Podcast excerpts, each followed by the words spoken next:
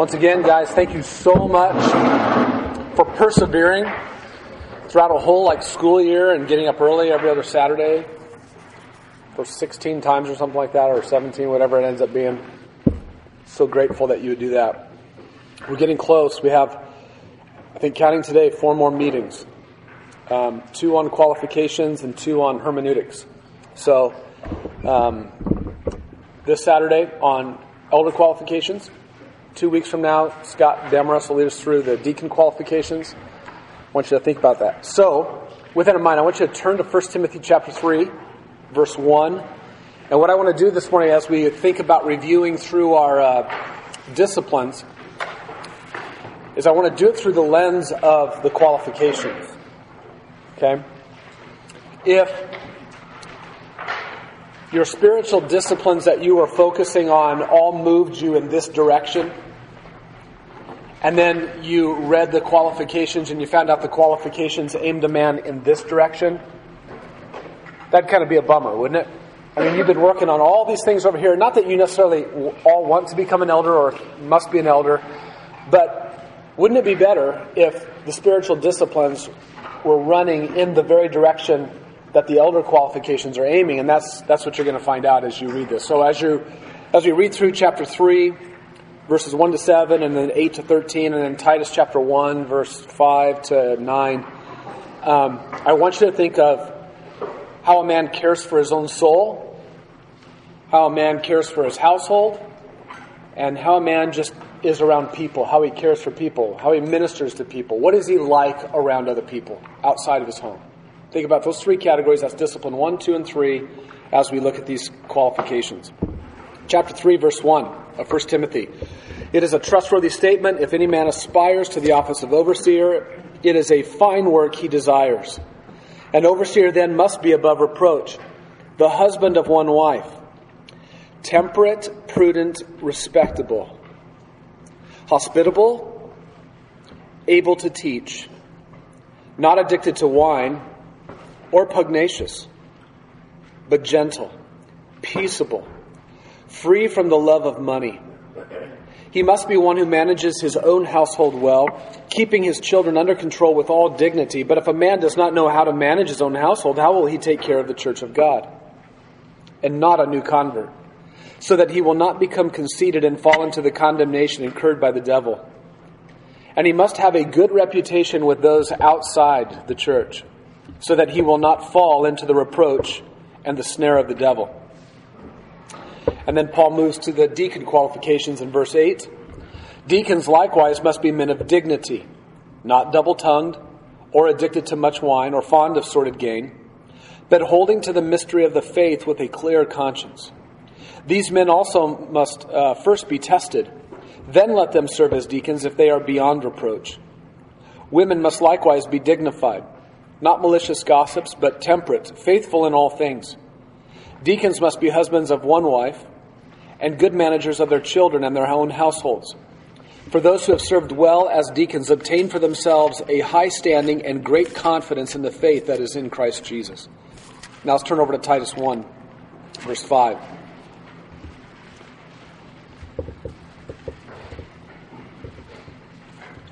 For this reason, Paul says, I left you, Titus, in Crete, that you would set in order what remains, and appoint elders in every city as I directed you. Namely, if any man is above reproach, the husband of one wife, having children who believe, not accused of dissipation or rebellion.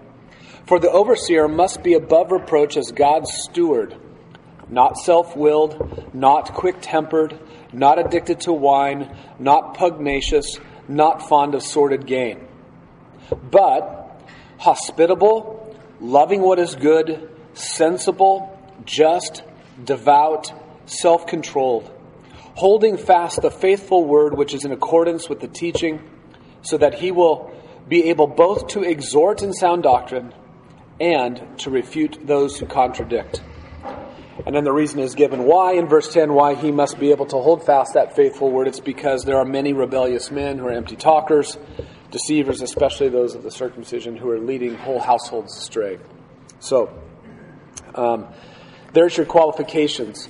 There are some abilities or skills in there, like being able to teach and um, things like that. But for the most part, uh, those are all character issues that are either cultivated and fanned into a flame in discipline one as a man shepherds his own heart to the word of God to know God and to bring himself under the control of God and his word and his spirit, or they are character qualities or leadership abilities that are cultivated in the home with um, children and a wife.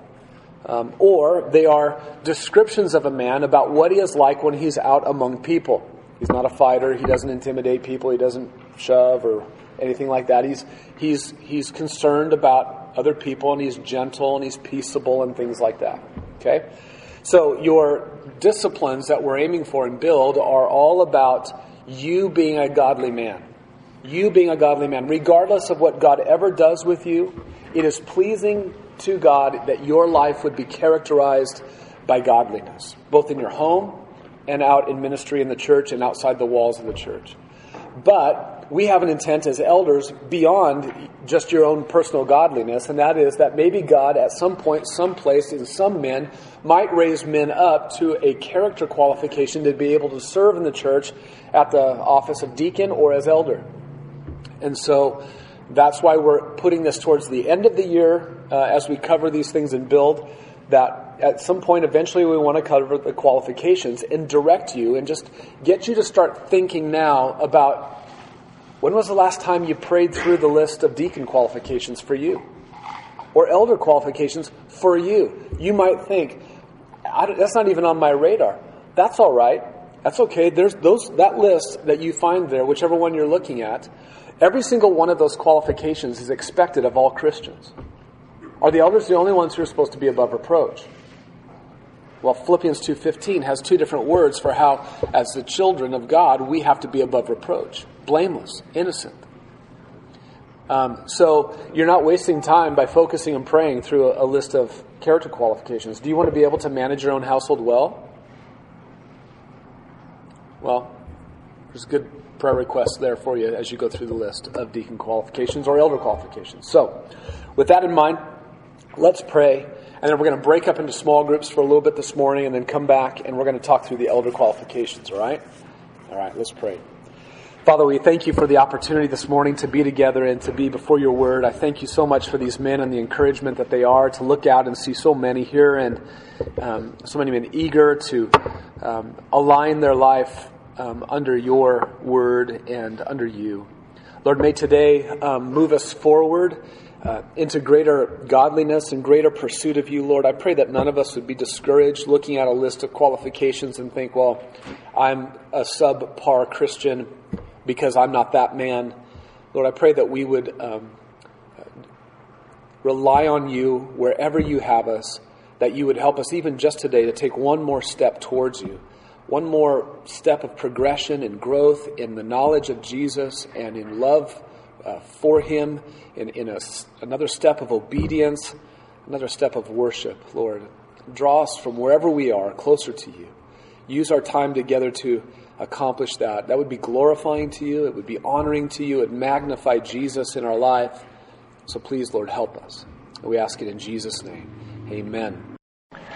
1 Timothy chapter 3, we are going to today uh, turn the fire hose on and uh, there's going to be much more that's not going to get in your brain that will get in your brain and your heart, perhaps. But here's what I want to encourage you to do. Um, maybe write down a key point here or there. Don't try to write down everything that we're going to talk about. Um, I'm, I'm just going to move right along. If you have a question, interrupt me, stop. But I want to give you an overview today of the elder qualifications in both 1 Timothy 3 and in Titus 1. Now, there are some uh, overlap within the two lists, uh, same qualifications found in both lists, and so we won't cover them twice, but um, I want to make sure that we at least get an overview so that when you're thinking about this list, maybe even starting to pray through this list, you've got something, you know, that you can, uh, your own notes that you can look off of and, and go, oh, I know what that means. I know what temperate means uh, or whatever. Okay? All right, so here we go. 1 Timothy chapter 3 verse 1, Paul says to Timothy, This is after his uh, first Roman imprisonment that is at the end of Acts 28, uh, 28 the end of the book of Acts. Uh, he was released, we know, and began to do another missionary journey of sorts. And he uh, left Timothy in Ephesus. And this is what he is saying to Timothy. It is a trustworthy statement. If any man aspires to the office of overseer, it is a fine work he desires to do. Uh, the, the word family for elder, uh, if you want to write these three terms down, it's overseer, which is here. It's the word elder, and it's the word pastor. Those three terms, we've talked about this on Sundays uh, in Acts 20 when we were there, that those are the same guy uh, in, the, in the church. Overseer, elder, and pastor are all the same. The word um, elder in 1 Timothy is found over in chapter 5, verse 17 and verse 19. The elders who rule well are to be considered worthy of double honor. Verse 19, do not receive an accusation against an elder except on the basis of two or three witnesses. So you have overseer in chapter 3, verse 1. Paul uses the word elder there. And then in um, Luke 20, verses 17 and 28, you can write them down. This is um, really, um, those are two very important verses. Acts 20, 17 and verse 28. What, what Luke says is that Paul called the elders to meet him in Miletus, right? And then when Paul's talking to them, he says, um, The Holy Spirit made you overseers. So there's the second word. He called the elders. The Holy Spirit made you overseers. And the action that is put together with elders and overseers is He made you overseers to shepherd the church of God. So there's your three terms in one passage, all defining the same group of guys. Elders are overseers who shepherd or who pastor. Okay? How many elders do you have at Grace Bible Church? How many overseers do you have at Grace Bible Church? How many pastors do you have at Grace Bible Church? All the same answer. Okay? Uh, it's not the paid guys who are pastors. It's not the staff guys who are pastors, and the other guys are elders. They are all elder, pastor, overseers who shepherd. Okay? All right, so there's the word. That's what Paul's talking about. And he says it is a fine work he desires to do. Make no mistake about it, eldering is work. It is a work, it's a task that is uh, to be uh, carried out. And the task is that of shepherding. It's primarily overseeing the flock. It's caring for others as they grow towards Christ and grow in Christ likeness. It's, it's the task of helping them to stay away from sin. It's the task of helping the church be pleasing to the Lord. And Paul says it is a fine work that he desires to do. It's an excellent work. It's a worthwhile work. It's a noble work. It is a good work. What is more precious to God than the church that his son, his own son, shed his blood for? Um, caring for those people, uh, caring for that flock, that's a fine, excellent, worthwhile, good work to desire. Now, he has two different words in this first sentence on uh, aspiring or desiring. Do you see those two verbs there? If any man aspires to the office of overseer, it is a fine work he desires. Uh, Paul acknowledges that men in the church are going to experience some type of inward desire or aspiration for the office. Now, what if all that Paul said was verse 1 and verses 2 through 7 didn't follow? What would you conclude? The only way to know if a man is an elder or should be an elder is if he what? He just desires it. But what does Paul do with verses 2 to 7? Um, he fleshes out that aspiration, that desire. Paul provides six more verses to help the church understand what true Holy Spirit given desire for the office of overseer looks like. The Holy Spirit, indeed, guys, will give to men in the church, not to every man in the church, but the Holy Spirit will give to men the desire to shepherd the flock. But then that same Holy Spirit wrote through Paul what qualifications to look at in a man that will actually affirm that the Holy Spirit indeed inspired the man toward the office of elder. Uh, desire is important. You wouldn't want a man to shepherd the flock who really didn't want to, right? But desire is not everything. Desire must have accompanying it moral character qualification. Desire is actually tested against character. It's tested by character. It is affirmed by character. If a man desires it, but his character does not affirm the desire, so what? It's just a desire. Aspires is a very strong verb. Um, you can see chapter 6, verse 10. For the love of money is the root of all sorts of evil, and some, by longing for it, have wandered away from the faith and pierced themselves with many griefs. Longing for it is the, is the same verb, aspiring. The context determines whether or not the desire is good or evil. Okay? In chapter 6, it's evil. Chapter 3, it's good. Um, same thing with desire. It's the word that we use sometimes in some passages to describe lust. It can be a good desire, it can be a bad desire. Either way, it's strong. So when you think of the Holy Spirit making men overseers of the church, Acts chapter 20, verse 28, when you think of that, you shouldn't be surprised that the desire within those men would be strong desires to want to shepherd. All right, so now let's talk about the qualifications. Verse 2 An overseer then must be above reproach. Above reproach, that is the banner umbrella qualification which uh, stands over all of the other ones. It's not the first one among a whole bunch of others that's equal just like all the others. The way that the grammar is here is this is the umbrella qualification, and all of the rest of them fall under that and help you understand what it means to be above reproach. The way to measure this qualification is through the specifics of each one that follows. Above reproach here means to be free from any offense or disgraceful blight of character or conduct, especially as they are described in verses 2 to 7. By the way, probably one of the best books that has everything about eldering in one place is Alexander Strauch's book. I meant to bring it this morning, I forgot. Um, it's called Biblical Eldership. It's a great book. You need to have that book, especially if you're thinking and anticipating uh, wanting to, you know, consider elder pastoral ministry. Uh, you need you need that book. Um, it is it is a like I said, all that you'd want to think about eldering in one place. Uh, it's, a, it's a very helpful book. Um, it means being above reproach means an accusation can't stick to the man. It's, it's not perfection, but the man is exemplary, and that is the difference between the elder and the rest of the believers in the body. The elder is exemplary in the quality of being above reproach, while the rest of us are also striving to be above reproach. Philippians chapter 2, verse 15. Write it down. Let me read it to you. Philippians 2, 15. Paul is. Um, writing to just the church at large, and he says, Do all things without grumbling or disputing, so that you, the church, will prove yourselves to be blameless and innocent, children of God above reproach in the midst of a crooked and perverse generation, among whom you appear as lights in the world. So Paul expects believers in Jesus Christ to be blameless. He expects them to be above reproach. And then this is also the umbrella uh, qualification for an elder. So then what's the difference between Joe Blow's above reproachedness in the body and Joe Elder's?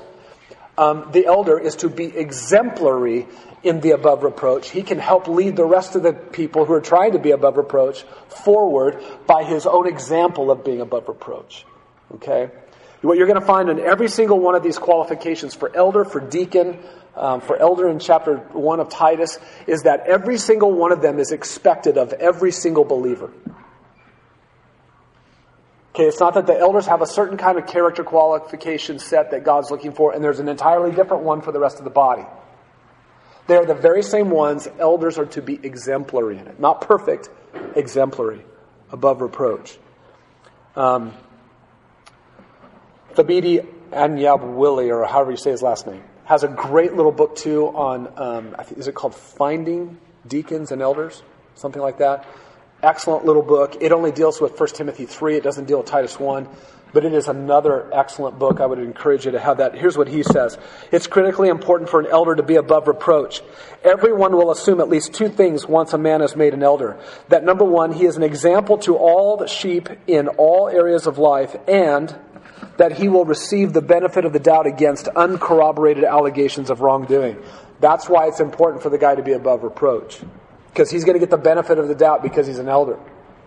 Um, few things are worse, he says, for a church than having a man who lacks good character be able to set a bad example while also being shielded by the generosity of judgment that comes with this office. So the elder is to be above criticism. The way that he lives is just simply out of reach of criticism. Um, he's a man who is marred by no disgrace. Now, here's the question I have for you as you think about this What determines if a man is indeed above reproach? I don't know if you've ever thought of that. What determines if a man is above reproach? Does the man himself determine that he is above reproach? Does he come and tell the elders, I just want you to know I'm above reproach? I believe I am, and so I am. What determines if a man is above reproach? Um, this qualification, along with all of the others, guess what, guys? It rests in the eyes of the beholders. And that's just the way God has it.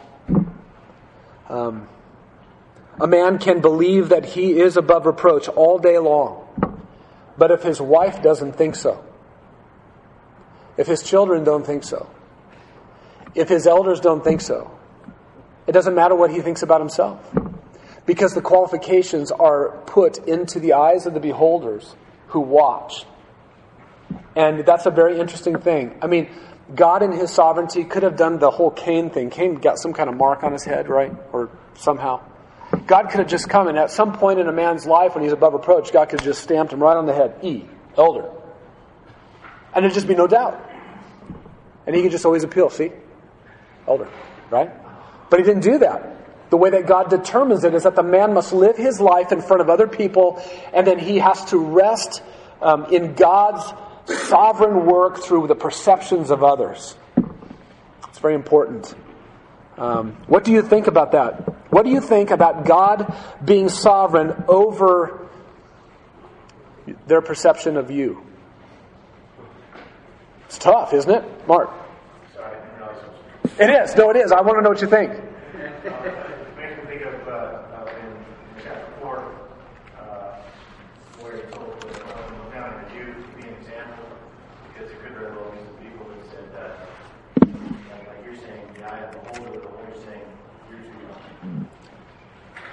Yeah, and you've got that working on the other side. That's why, like, especially for elders, you don't take a, you, you don't entertain a, a criticism except on the basis of two or three witnesses. There's always somebody who doesn't think you should be an elder or a deacon. There's always somebody somewhere. And so it's not 100% that every single person must always, at every single. Look, I don't think I should be an elder more than anybody else thinks that. Maybe. I hope. Um, but you, you're, you're keeping your life out in front of others so that their perceptions of you are, can corroborate the character in your life that's being developed. The first one on the list that follows above reproach in both lists is husband of one wife. You can see that in Titus 1 6. That's first on both lists. This was a problem in the early church. Uh, the believers in across the Roman Empire came out of a very heavy pagan life where sexual immorality was rampant. It was just commonplace. Um, so the elder had to be a man who stood out stark and clear from that in order to be exemplary for the rest of the believers.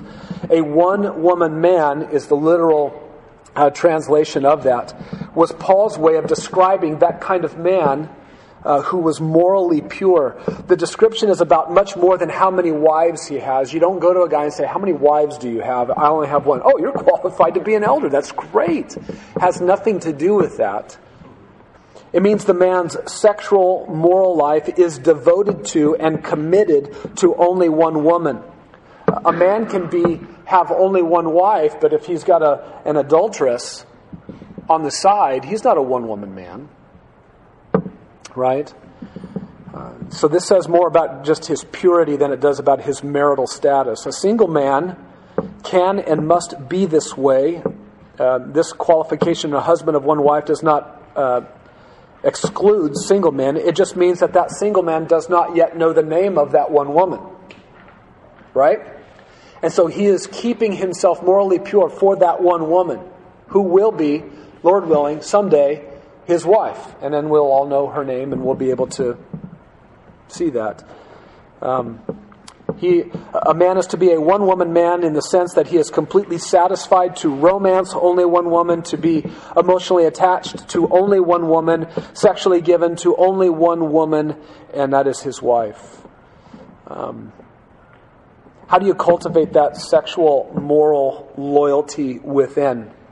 Uh, let me give you a couple things to think about. Number one, feed your heart and your mind with God's will for sexual purity. God's will for sexual purity is not what this world puts before you. God says one man, one woman, in marriage, sexual intimacy there. Feed your mind with that truth because how many times during the day do you hear that from the radio, the internet, or anybody else in the world? You are never, almost never going to hear that. And if you don't come across that in scripture on, enough, you're going to be influenced more by that message that, hey, you know, sexual gratification and pleasure, that can come maybe in some other ways. So first, just feed your mind with God's will for sexual purity and pleasure. It's the context of marriage to only one woman. Meditate on those texts. Embrace wholeheartedly God's will in those texts. Don't just tolerate it, embrace it. Secondly, fight at the level of your desires and your passions against lust. Guys, if you can control and say no to your lust inside your own heart, then you have a much better chance of saying no to an actual temptress who might someday be in front of you. But if you can't say no to your own desires, what do you think is going to happen when an actual temptress is in front of you? Thirdly, put distance between you and sexual enticements as much as you can. Read Proverbs 7 and watch how that young man was foolish and he took the way to her house. He went right by, I mean, he just put himself in the path of the adulteress and he fell. Put as much space between. Be a runner. Did you know a godly man is a runner? Flee youthful lusts. Joseph left his clothes in her hands and took off running. A godly man is a runner. Get away physically. Separate yourself from the sexual temptation. Lastly, pursue and study your wife. Fill your mind with her and her love. Satisfy yourself with her love for you. Proverbs 5:19. Husband of one wife. It's at the first of both lists under above reproach. Second one in, in chapter 3, verse 2 is temperate. Temperate. Some see uh, these next three as linked together. Um, to be temperate means that a man is not easily carried away spiritually into error into false teaching, into trends, into sinful behavior. He's not easily carried away by his emotions. He's just not easily carried away. He's able to kind of stand and he just stays where he is. It's a man who is not given to excess. He's moderate. He's watchful so that he doesn't jump the gun into error. Okay?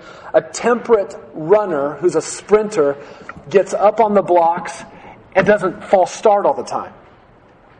They wait, listening, waiting for the sound of the gun, and then they're gone. That's a temperate kind of illustration.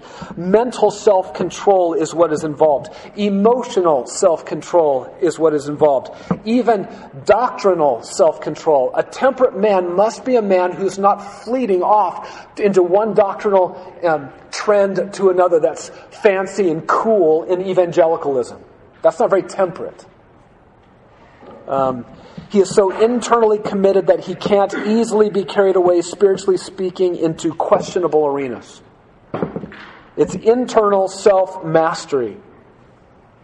One way to measure yourself by is how swept up have you been in the past by faddish authors and trends, primarily in Christendom? Faddish movements Man, it's hard. Something big, the big Christian evangelical wave comes upon the scene, and it's got its banner, and it's got its website, and it's got its group, and it's got whatever it is, and it can be like, man, we should jump on that. That is, that's cool. They've even got gospel in their name, and I mean, it's, I mean, this is everything. And then it, sometimes it's just good just to be temperate. Just stand where you are, keep your Bible open, don't criticize it, but don't affirm it necessarily. Just watch, just be temperate, and then give it time. And then watch what happens. Uh, be temperate. Second word is prudent in verse 2. Temperate, prudent. This also has to do with self control. It is the same word in Titus 1.8 in the New American Standard translated sensible. I don't know why the, the NAS did that, um, but it's the same word is in Titus 1.8. It means that he rules over his impulses rather than being ruled by his impulses. Watch these kinds of impulses in your life. I'll give you three categories of impulses. They may or may not be bad in and of themselves. Fleshly, worldly impulses, watch over those. Those are the impulses of the flesh. Those are sinful impulses. You need to watch those kinds of desires. But then there's creaturely impulses, like you're thirsty. So you want something to drink. You're hungry. You want something to eat. You need more coffee. You want more coffee. You have an impulse for more coffee. Okay? Or, or whatever. Watch over those. You need to be controlled over those impulses. In and of themselves, not necessarily sinful, right?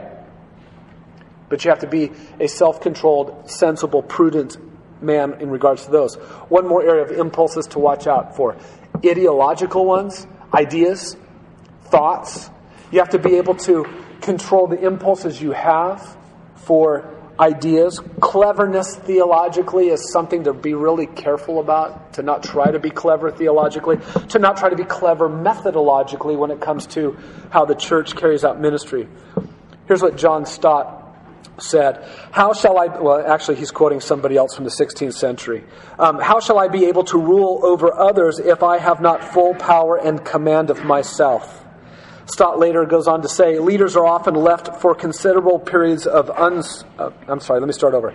Leaders are often left for considerable periods unsupervised, so that they have to supervise themselves to be sure they are still people of flesh and blood with the same emotions and passions as other human beings. When an elder is sitting there all on his own and all he has is time because he's got to do work and nobody else sees, you need to be a sensible, prudent man uh, to supervise yourself. The next word is respectable. Out of the three terms that are put together here um, temperate, prudent, respectable this one is the most externally measured. Um, the, the first two are primarily internal types of things to be able to think about, but perhaps respectable is what other people conclude about a man who is temperate and who is prudent. Respectable means having characteristics or qualities that evoke admiration in others. If somebody is respectable, you look at their life and you go, I admire that. Right? It's an expression of high regard for somebody else. And it probably includes the idea of well ordered living. That's built into this word. So the idea then would be a well ordered life, a self disciplined life, a temperate life, a prudent life is one then that would evoke high admiration in others. What would be the opposite of respectable? Well, somebody who has disorderly living, they're not disciplining themselves at all, and no one pauses to admire that kind of life, that kind of living. An elder must be respectable. Next word in verse 2 is hospitable. Hospitable. Um, literally, it is stranger lover. That's the word in the Greek. It is a lover of strangers. And in context, the meaning is rooted really in first. I know when we say, hey, is that person very hospitable? We have our own context, what we mean that in. Here's the first century context that you have to keep this word in to begin with, and then we can build implications off of it. Um, in the first century spread of the gospel, there was tons of persecution. So you had Christian exiles, you had Christian fugitives, you had Christian even missionaries. Think of Acts chapter 7 and 8 when Paul begins his uh, persecution of the believers and Philip is off running with the gospel. Where's Philip going to stay? Stay in other Christians' home, other believers' homes. Um, and so the elder was to gladly receive in the first century these who had been scattered because of persecution. John 3, um, I'm sorry, 3rd John is all about this. Um, there is a man on the scene who is not is, is kicking out Christians, not even letting them stay. Um, so again, the elder is to have his home be a retreat for the fleeing, preaching Christian stranger. Okay? Uh, and the elder was, in the first century was to be exemplary in that um, so that the whole church could be. Here's some other passages where the whole church is expected also to be hospitable in this sense. Romans 12:13, Hebrews 13:2, and 1 Peter 4:9. Romans 12:13, Hebrews 13:2, and 1 Peter 4:9. Those are exhortations to the body as a whole to be hospitable, but the elder was to be exemplary in hospitality. So, uh, we don't necessarily have that same exact situation today where Christians are on the run from persecution and they need a place to stay and they're not going to stay at the quality inn, they're going to stay at your house. But the idea is that the home is an important tool for the elder. Everything that the elder has, possesses, is, is his to be able to use to share and give it away to others so that they can benefit from it. The home for the elder is to be one of his favorite tools to use that helps him care for other people. Able to teach at the end of verse 2. This is a skill, it's not a character quality. It's a skill, right? An elder needs to be able to teach. Um, so, why then is a skill sitting right here within a whole list of character qualities? What does that tell you in and of itself? What does that tell you about what God is thinking about this skill of teaching? the place that he put it was not over there in a list of skills, of things that an elder does. It's over here in this list that is full of character qualities. Do you know what that tells you? That tells you that God doesn't want this skill to be disconnected from character. This skill of teaching cannot be disconnected from godliness. It's not enough to just have profound biblical knowledge. It's not enough to have tremendous aptitude to impart knowledge to others. The teacher has to be a godly man. The teacher must be qualified in character. And this is why I, think that um, this is the only qualification that is actually commanded against someplace else in Scripture. You would never say, don't be above reproach. You would never say, don't be gentle. You would never say, don't be temperate. But someplace else in Scripture it says, don't teach. Sort of like that. where, where is it? Do you know? James 3 1. What does James 3:1 say? Let not many of you become teachers, my brethren, knowing that as such we'll incur a stricter judgment. Why? Because character matters. If you can't control your tongue, if you can't control, you just got to say everything that comes to your mind. That's a character problem, and that kind of character should not be accompanied with the skill. Do you understand? That's why this skill is in the list of character qualities. Okay? Um, to be able to teach does not mean you can back the dump truck up and just dump everything that you learned on people. And they're supposed to feel good about what they heard from you. Shepherds need to be able to impart the meaning of God's word to the sheep. Um, not all teachers will be qualified shepherds. But all qualified shepherds must be able to bring God's word to bear on the life of the sheep in one manner or another. That doesn't mean that every elder needs to be able to preach a sermon.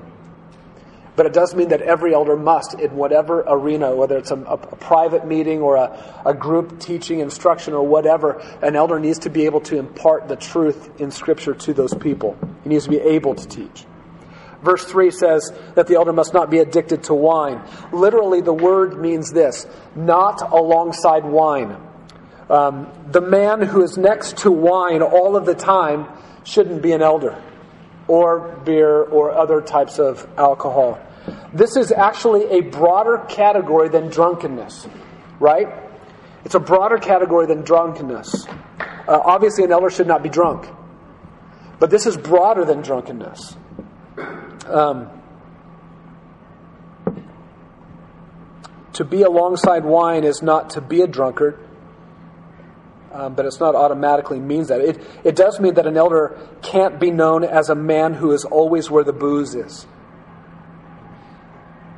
He can't have a reputation as a drinker. If somebody says, Hey, do you see the wine over there? Oh, hey, there's the elder.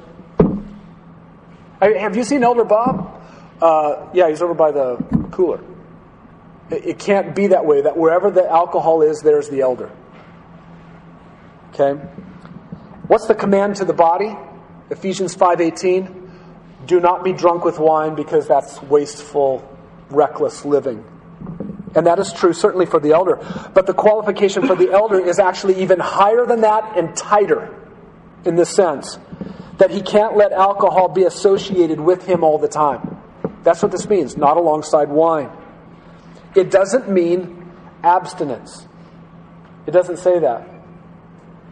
Um, it's not a command to drink. Um, there is space between being not alongside wine and abstinence for a man who is an elder qualified to navigate. Okay? If a man chooses to abstain, he'll meet this qualification. If a man chooses to not be noticed alongside wine all the time, he himself also may be qualified. He's got to navigate that space in between, and there is much self control that is needed. You can see why he would say temperate, prudent, all those kinds of things. Okay? Uh, 1 Timothy 5.23, uh, take a little wine, Timothy, um, for the sake of your stomach and your frequent ailments. Is that a command to drink? Socially? No. Don't let anybody talk about it that way. Don't talk about that verse that way. That was first century medicinal language. Timothy, you got stomach issues. Um, a little wine with that might help. Okay, so requires a ton of self control. Uh, and here's something to think about. Think carefully about the perceptions of others. Remember, we talked about each one of these lies in the perceptions of others.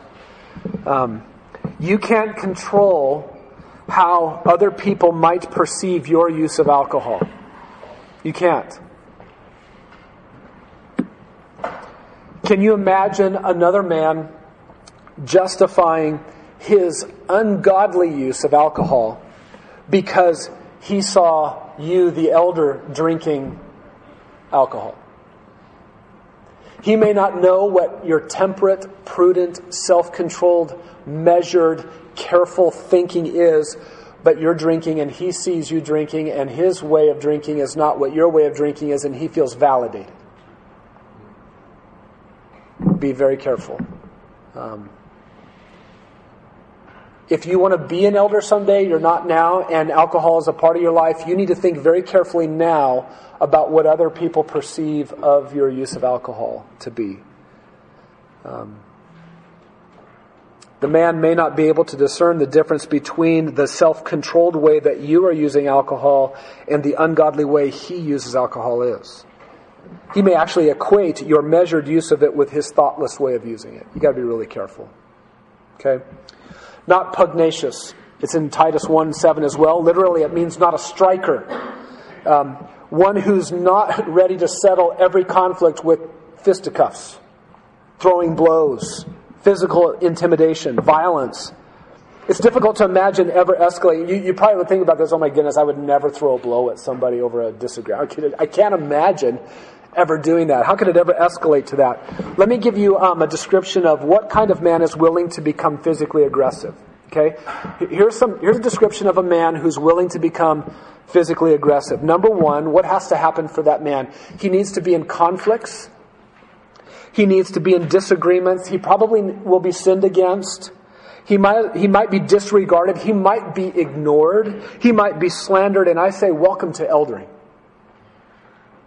The man who's going to throw a blow is not a man that everybody loves and agrees with all the time. It's the guy who's disagreed with, who's disagreed with a lot, who, who finds himself ignored, disregarded.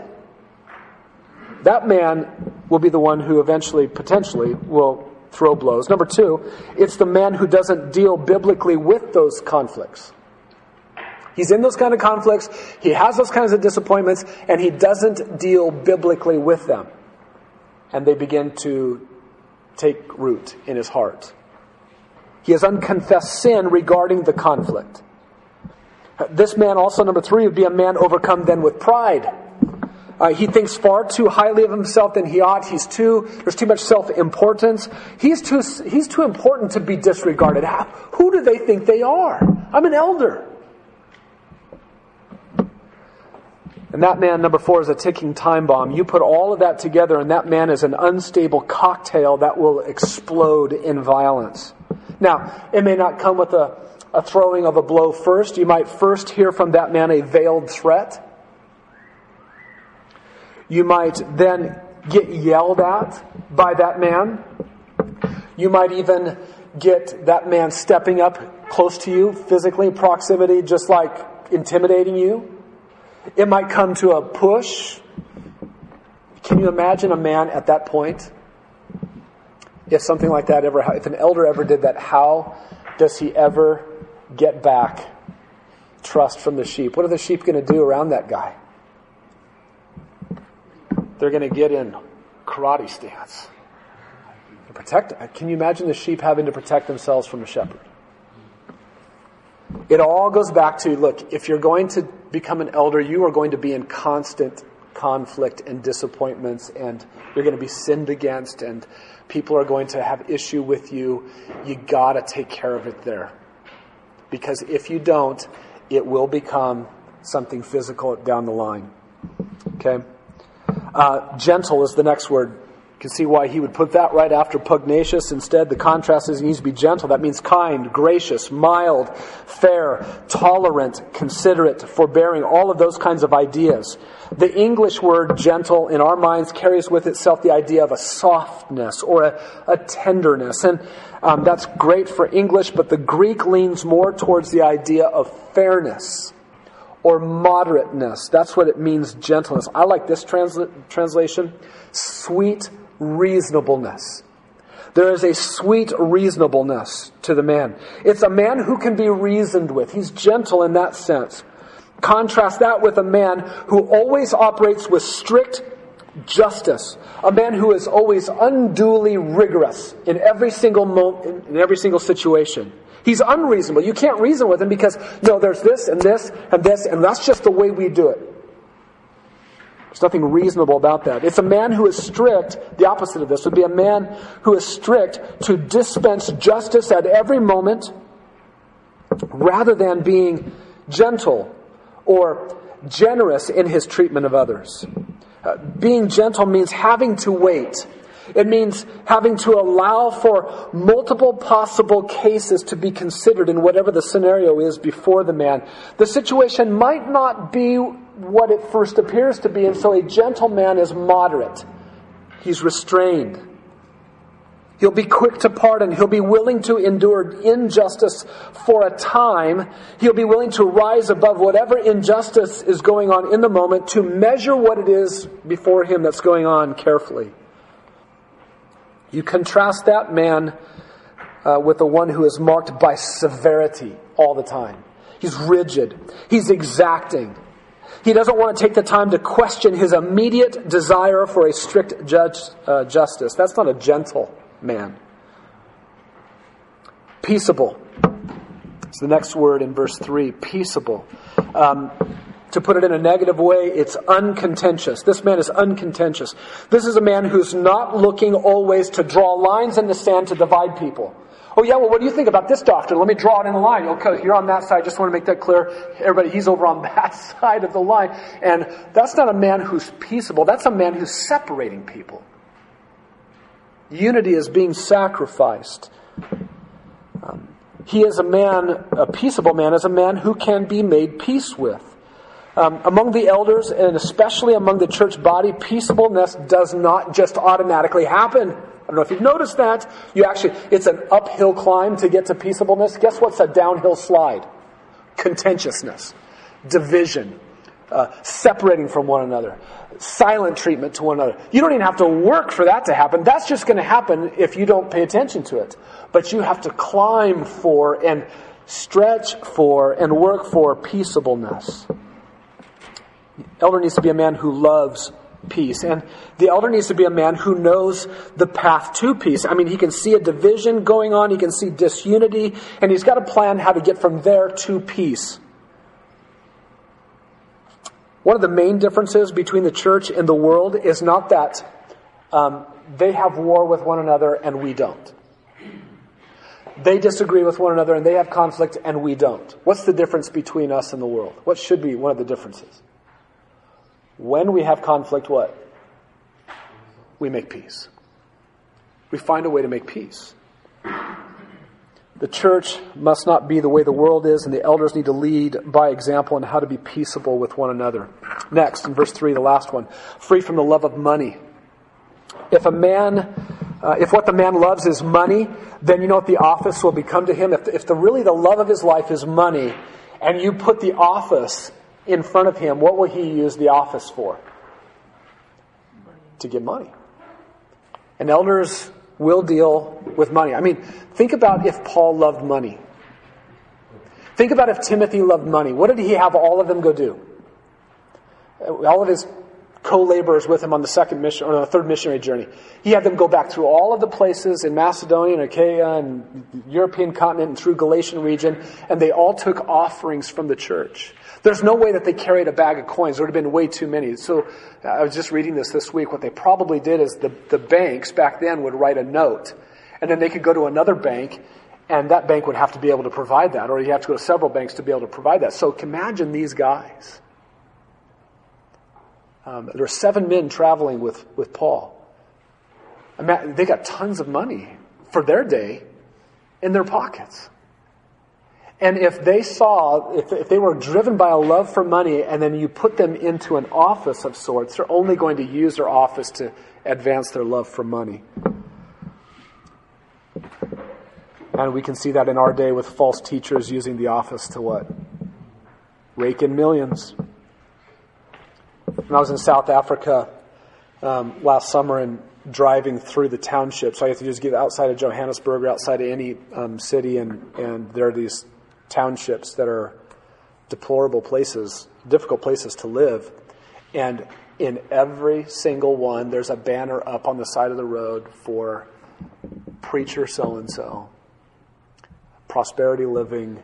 And even though they're all living in shacks, they're all giving their money away to the guy. I, heard a story of a guy say um, a grown man had moved out from his mom's shack and he had his own shack. And his mom had saved up and saved up and saved up and saved up and actually bought him a mattress so he didn't have to sleep on the dirt. So he, she gave her son the mattress. And the man fell under the influence of the false teacher in the place and he decided that he, what he needed to do was sell his mattress so that he could give the money to God.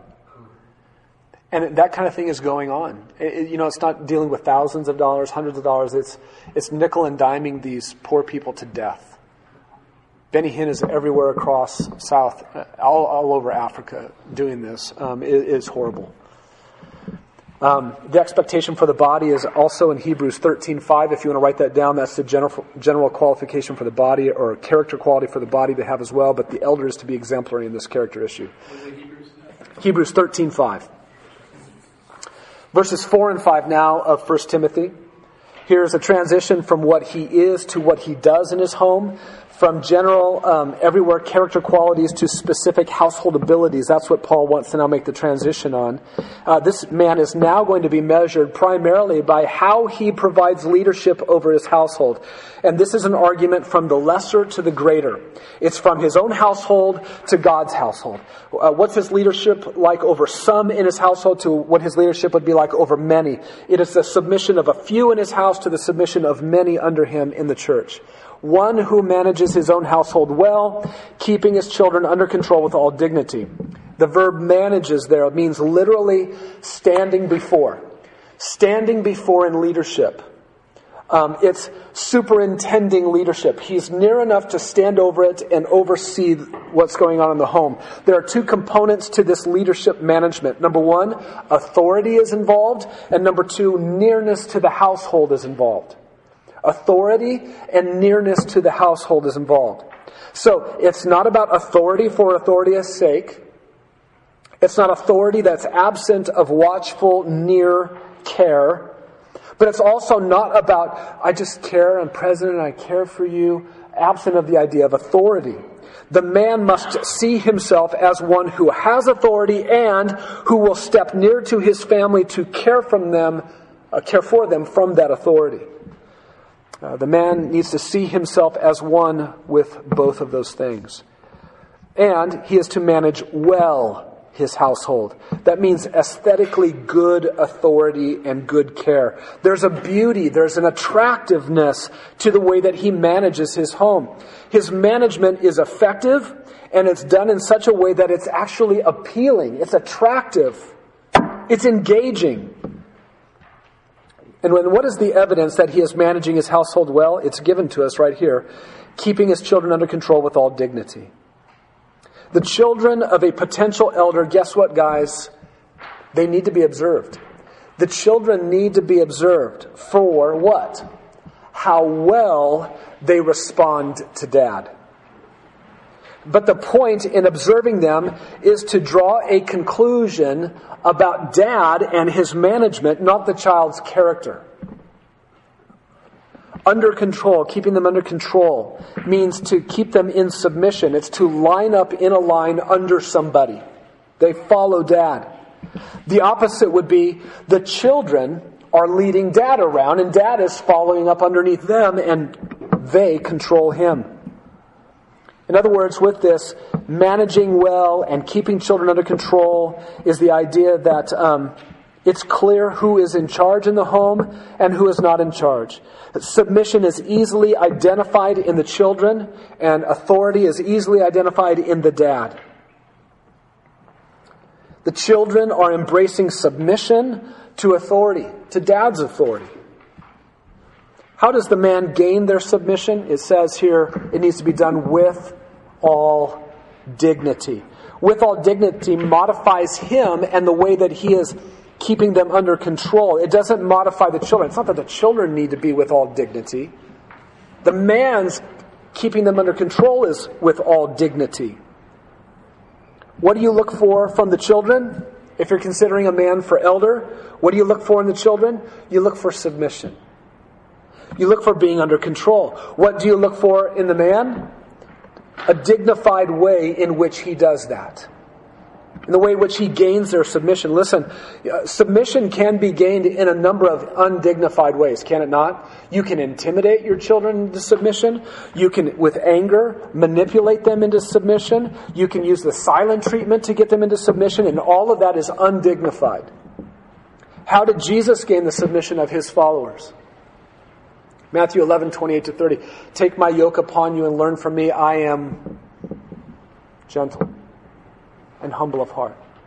He makes it appealing to put a yoke on your own neck around to follow him. There's engaging leadership that he provides.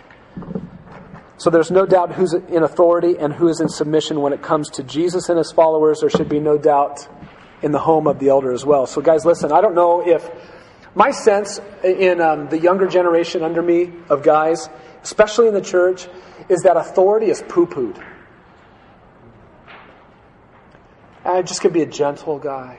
And by that, I'm not going to really like be authoritarian. I think maybe a younger generation automatically equates authoritarianism is authority.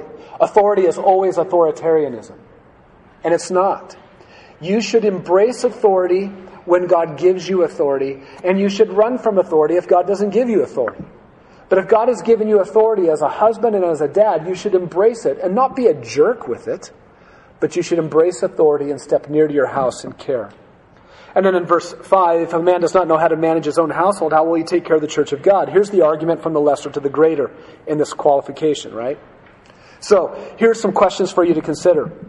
Guys, do you embrace the authority that God has given to you in your home?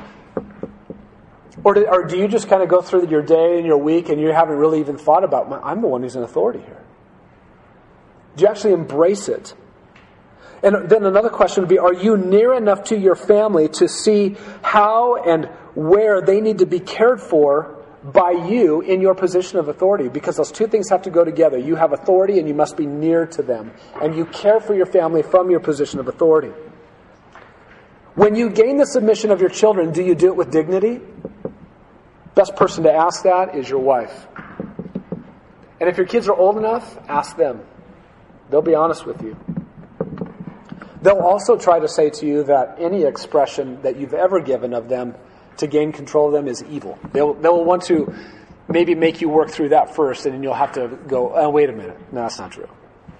So you got to watch out for them. They're sneaky sometimes. Um, do observers of my authority in my home, would, would, would people describe my authority of my home as appealing, engaging, attractive, dignified? Verse 6 Not a new convert so that he will not become conceited and fall into the condemnation incurred by the devil. New convert means he can't be a beginner in the faith, he can't be a recent convert to Christ.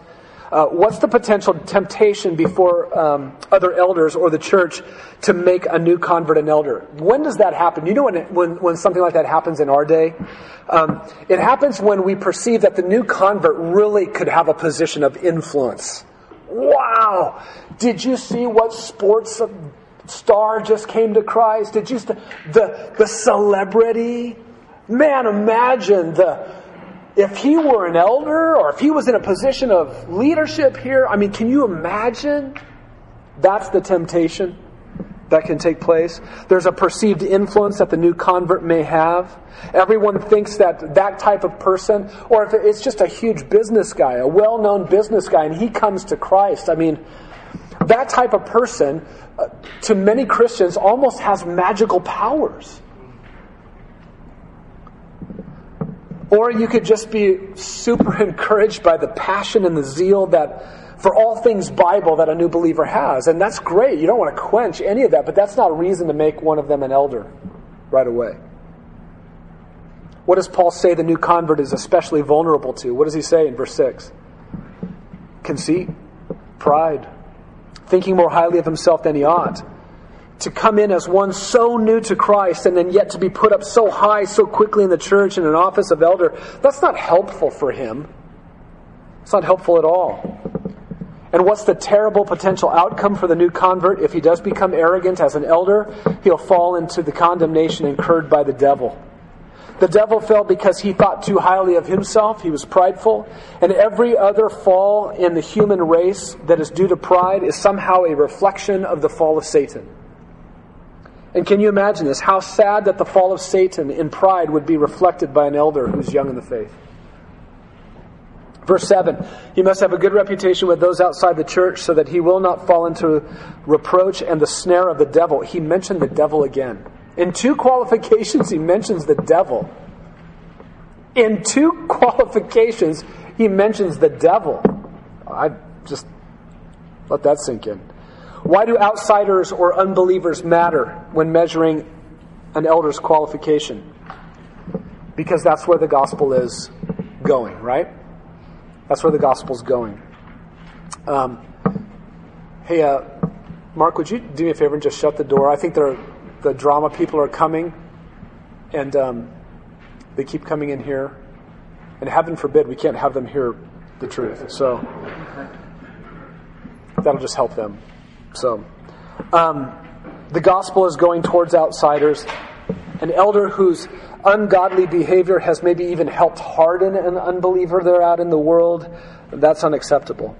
Think about who spends time, the most time, with an elder each week. And, and I, would be, speaking about a, a, lay elder at this point, one who's not paid to be, um, you know, maybe separated out in an office, counseling, studying, caring for people. Think about the lay elder. Who spends more time with that elder each week? Unbelieving coworkers or the church family? A lot of unbelievers. Denny, how much time do you spend with your small group compared to how many unbelievers you're around at work? I mean, it doesn't even compare, right? So, what a man truly is, is actually going to come out where? In small group time? Now, let's face it, what do we all do when we go to small group? We try to be honest, we try to be transparent, we're striving for that, but we always also what? We put our best foot forward all the time. But when you're out working in a stressful situation and you're spending 40, 50, 60 hours with those people, your true character comes out eventually, right? Um, so God here is intended uh, to let there be an avenue of measurement into an elder that comes from unbelievers. Isn't that interesting? And again, the devil's brought up. Listen, if the Holy Spirit is the one who makes men overseers, Acts 20, 28, um, the devil is involved in disqualifying them. God Himself in the Spirit is making men elders. The devil's trying to unmake them elders or never get them qualified to be elders. And he's setting traps. He'll fall into the reproach and the snare or the trap of the devil. If there is an accusation against an elder from someone outside the church, the elders need to listen carefully to what the accusation is. Because Jesus had a lot of accusations against him from unbelievers, but that doesn't mean that he was unqualified. You need to discern what the accusation is. Now, let's hop over to uh, Titus chapter 1, and we'll cover as much as we can here. Yeah.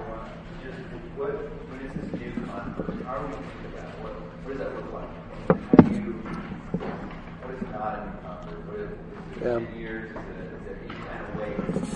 I don't, no, I don't think there is.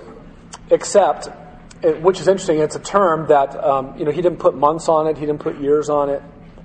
Um, and I think that means that each place, each setting has to really wrestle through what that means.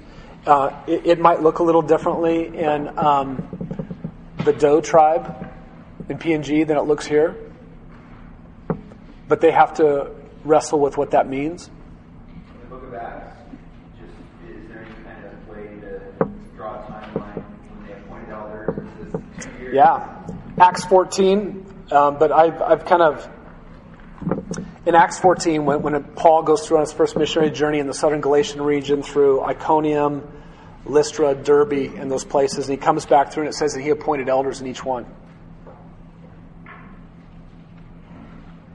So how long was that? We don't know. Not very much time, but here's what we do know that you can't exclude in this. Where did he always go first? In every city? Synagogues. What kind of people could you have found in that time in synagogues? A genuine Yahweh believer who maybe had believed all of his life in Yahweh, having a faith that's anticipating Messiah, and now here comes a man telling us Messiah's name is Jesus. And that man's faith, tran- genuine saving faith, transitions into not Messiah anticipating faith, but now Messiah knowing faith. And I think it's very possible that it was those men that they would have made elders. That's in between the lines, but I'm not ready to say either way that it was only those men, and I'm not prepared to say that um, there weren't some other men. But I'm not quick to say, well, it was a short period of time, so we don't really need to have a, a lengthy period either. Got to be really careful and guard that. So. Titus 1.5, For this reason I left you, Titus, in Crete, that you would set in order what remains and appoint elders in every city as I directed you. And the, the gist of what's going on, I'm going to skip through a lot in verse 5 there. The point is, Paul had been through the island of Crete with Titus and had Timothy with him. He and Timothy went on to Ephesus and then Paul went on back up into uh, the Macedonian region and stuff like that. And he's writing to Titus and he left Titus on the island of Crete to set the church in order. He gave him directions, and now he is putting in writing the very directions that Titus knew that he was supposed to carry out. And there are some things that are undone in those cities, in those churches across the island of Crete. There are some things that remain. There are some things that are undone. And the first thing that's on his mind is appoint elders. In other words, in Paul's mind, a church was left undone if it did not have what? biblically qualified men serving as elders. So when we go to the mountains of Papua New Guinea and we plant a church, when is that church? What's a measurement? What's a marker that we'll help know? Uh, we'll know when that church is established. When it what has its own qualified elder leadership, as they have determined it there. Um, appoint elders in every city how many cities were supposed to have churches uh, without elders? Every city, city by city, church by church. Um, now let's talk about verse 6. If any man is above reproach, it's a different word. There's a whole word family for above reproach or beyond criticism or blameless. There's a whole word family. This is another one, but the idea is similar. It's the idea of he's unaccused, uh, he has a character or conduct that's free from any accusation. You can try to throw an accusation at him, but he's got a Teflon character and it doesn't stick. Okay?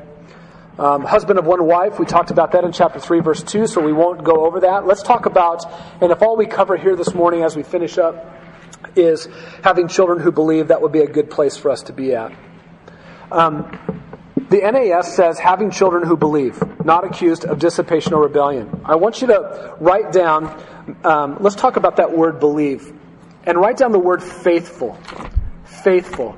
And then write down these verses Matthew 25, verse 23.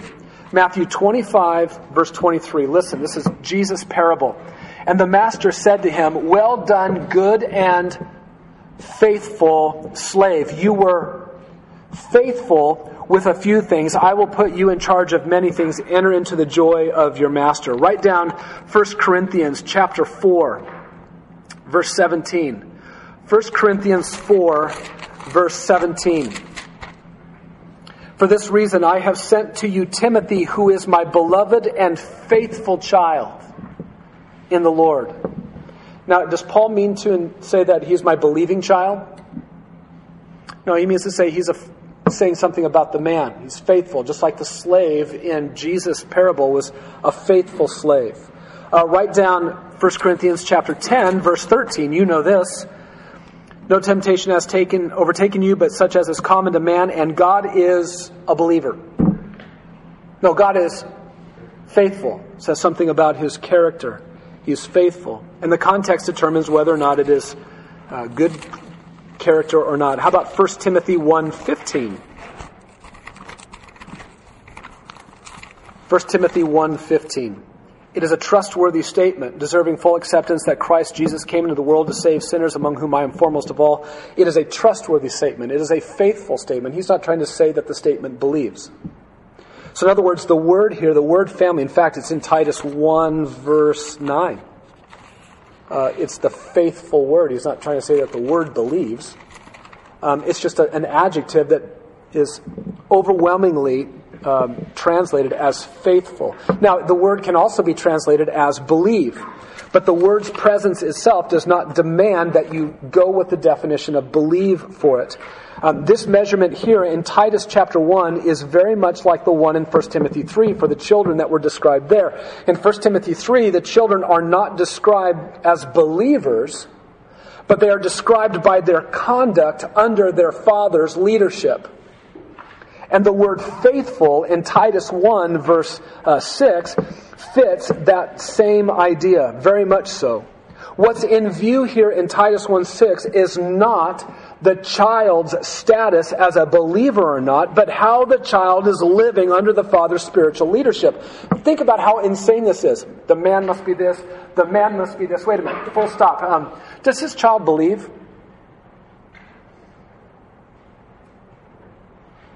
All of a sudden, can, can you control whether or not your child believes? Can you control if you're a dignified man? Can you control if you're temperate? Can you control if you're self controlled? Yes, all of those things fall under your purview, uh, your, your, your responsibility. Should you labor with the gospel in your child's life? Yes, but you may labor all the days of your life and not see fruit.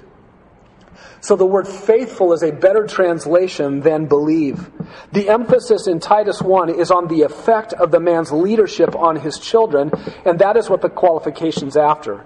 The child's faithfulness under his father's leadership says something about the man's leadership character, regardless of whether the child is saved or not. Now, how do we know that? We know that from the word can just be translated faithful, and the word faithful points in that direction. But we also know by what follows what Paul says here having children who believe. How are the children described? By their conduct. Not accused of dissipation or rebellion. Two negative terms used here. Dissipation means that um, the child does not have wasteful, reckless, extravagant living. The child is um, not incapable of being influenced by restraint. The child can be influenced by restraint. It means boundless debauchery. There's no boundary set on it. It's like the prodigal son who just ran as far as he could into wasteful living. And this description requires from the child a level of maturity. Uh, it requires somebody to have a maturity that says, I know what the boundaries are and I know what you're saying, and I'm not going there. In fact, I'm going to go stretch this as far as I can. That requires a level of maturity. It's probably an older child older than the one in 1 Timothy 3. The second word is rebellion. That's a refusal to be subject to authority. It refuses to submit to parental authority. It's personal unruliness. You put both of these two words together and you have the description of a wild, uncontrolled lifestyle. How old of a child does he need to be? Well, probably it's a child still in the home since in Titus chapter 1 verse 6 he says that he has these children, it doesn't mean that his wife had a baby and he has a child. It means that he still possesses the child probably in his home, but the child's probably older than the 1 Timothy 3 child. Okay? How does a young child become this older, rebellious child? Number one, dad didn't manage his child well when he was younger. 1 Timothy 3. He didn't, in a dignified way, keep his children under submission to him. Secondly, dad didn't set self control for his child as a goal to aim at. Listen, if you do not put before your children the goal of self control, they won't go there. Did you? Did you want to just naturally go to self control? You have to set it before them. And if a dad never puts self control before his son or his daughter, um, you can't expect that the child will actually get there. Thirdly, how does a young child become this older rebellious child? Dad restrained the child very little when the child lacked inward ability to restrain himself. Listen, I love the way that Smed talks about it. You can either have self control right now or you can have daddy control. Okay? You can either control yourself, and when you can't control yourself, then there will be daddy control. Okay? That's a great way of thinking about it. A dad who doesn't ever use daddy control will find his son or his daughter in time when they get a little older, a little more mature, a little more sophisticated, really pushing the envelope. Number four, a dad allowed the child to have a low view of God given authority in the home. You need to help your children understand that there's authority. Um, that doesn't mean you're an authoritarian freak. It doesn't mean that you're a dictator. It doesn't mean that you are everything that you're trying to stay away from in your mind of bad ideas of authoritarianism. It just means that God gives you authority and your children need to understand that. And fifthly, there was no discipline, or either there was meaningless discipline or ineffective discipline. Uh, I heard a, a, dad say the other day that mom, mom uh, spanked one of their older kids, and um, the the child laughed at mom. They're like, eh, okay, that's uh, not strong enough. Um, so anyway, uh, it, it, if there, if whatever discipline is there, if it, if it doesn't bring about an effect, it's meaningless. It's ineffective. Um, so, having children who are faithful. Uh, that's our view of it here. There are other churches, there are other men, really godly men, who I tremble to think of disagreeing with, who believe that this is, no, the children must be believers. Well, you know what? Before you become an elder, then um, make sure all your kids have been born and make sure all your kids have grown up and have believed, have been baptized, and have are walking and show consistent. Don't even think about becoming an elder before then. Because if you have a baby as an elder, not a believer, and now you're disqualified. It, there's a radical inconsistency, I think, in this, um, which these great men who have this position do not see and can explain that away, I'm sure, in a way that I just set it up as a really cheap straw man. So, probably not really wise of me to do that. Okay. Uh, let me see. What else, if anything, would I want to say? Let me, let me just close with this. Guys, we didn't get through all the rest of them. Notice self willed in verse 7. Notice sensible in verse 8. That's the same as prudent back in 1 Timothy 3 2. And notice at the end of verse 8, self controlled. Okay, so you got temperate, you've got prudent or sensible, you got you can't be self-willed, and you got to be self-controlled. There are at least four qualifications that have to do with the man doing what? Controlling himself. Guess who an elder's greatest adversary is in his qualification? Himself. It's not the elder sitting next to you at the table. It's not that family who just won't let up on you. It's not that situation. It's not that. The, the greatest threat to your qualification is you. It's me. Um, we need to be men who are self controlled. This is why you must shepherd your heart and bring your heart before the Word of God on a daily basis. And guys, if God never leads you to the office of deacon, if he never leads you to the office of elder, that's okay, but you got to be godly. And our prayer for you men is that in time, perhaps many of you will find that you have a, a desire within you that cannot, will not go away, and you want to care for God's people in an office. of shepherding. So that's what we're aiming for here. Any questions, guys, or comments or a clarification you want?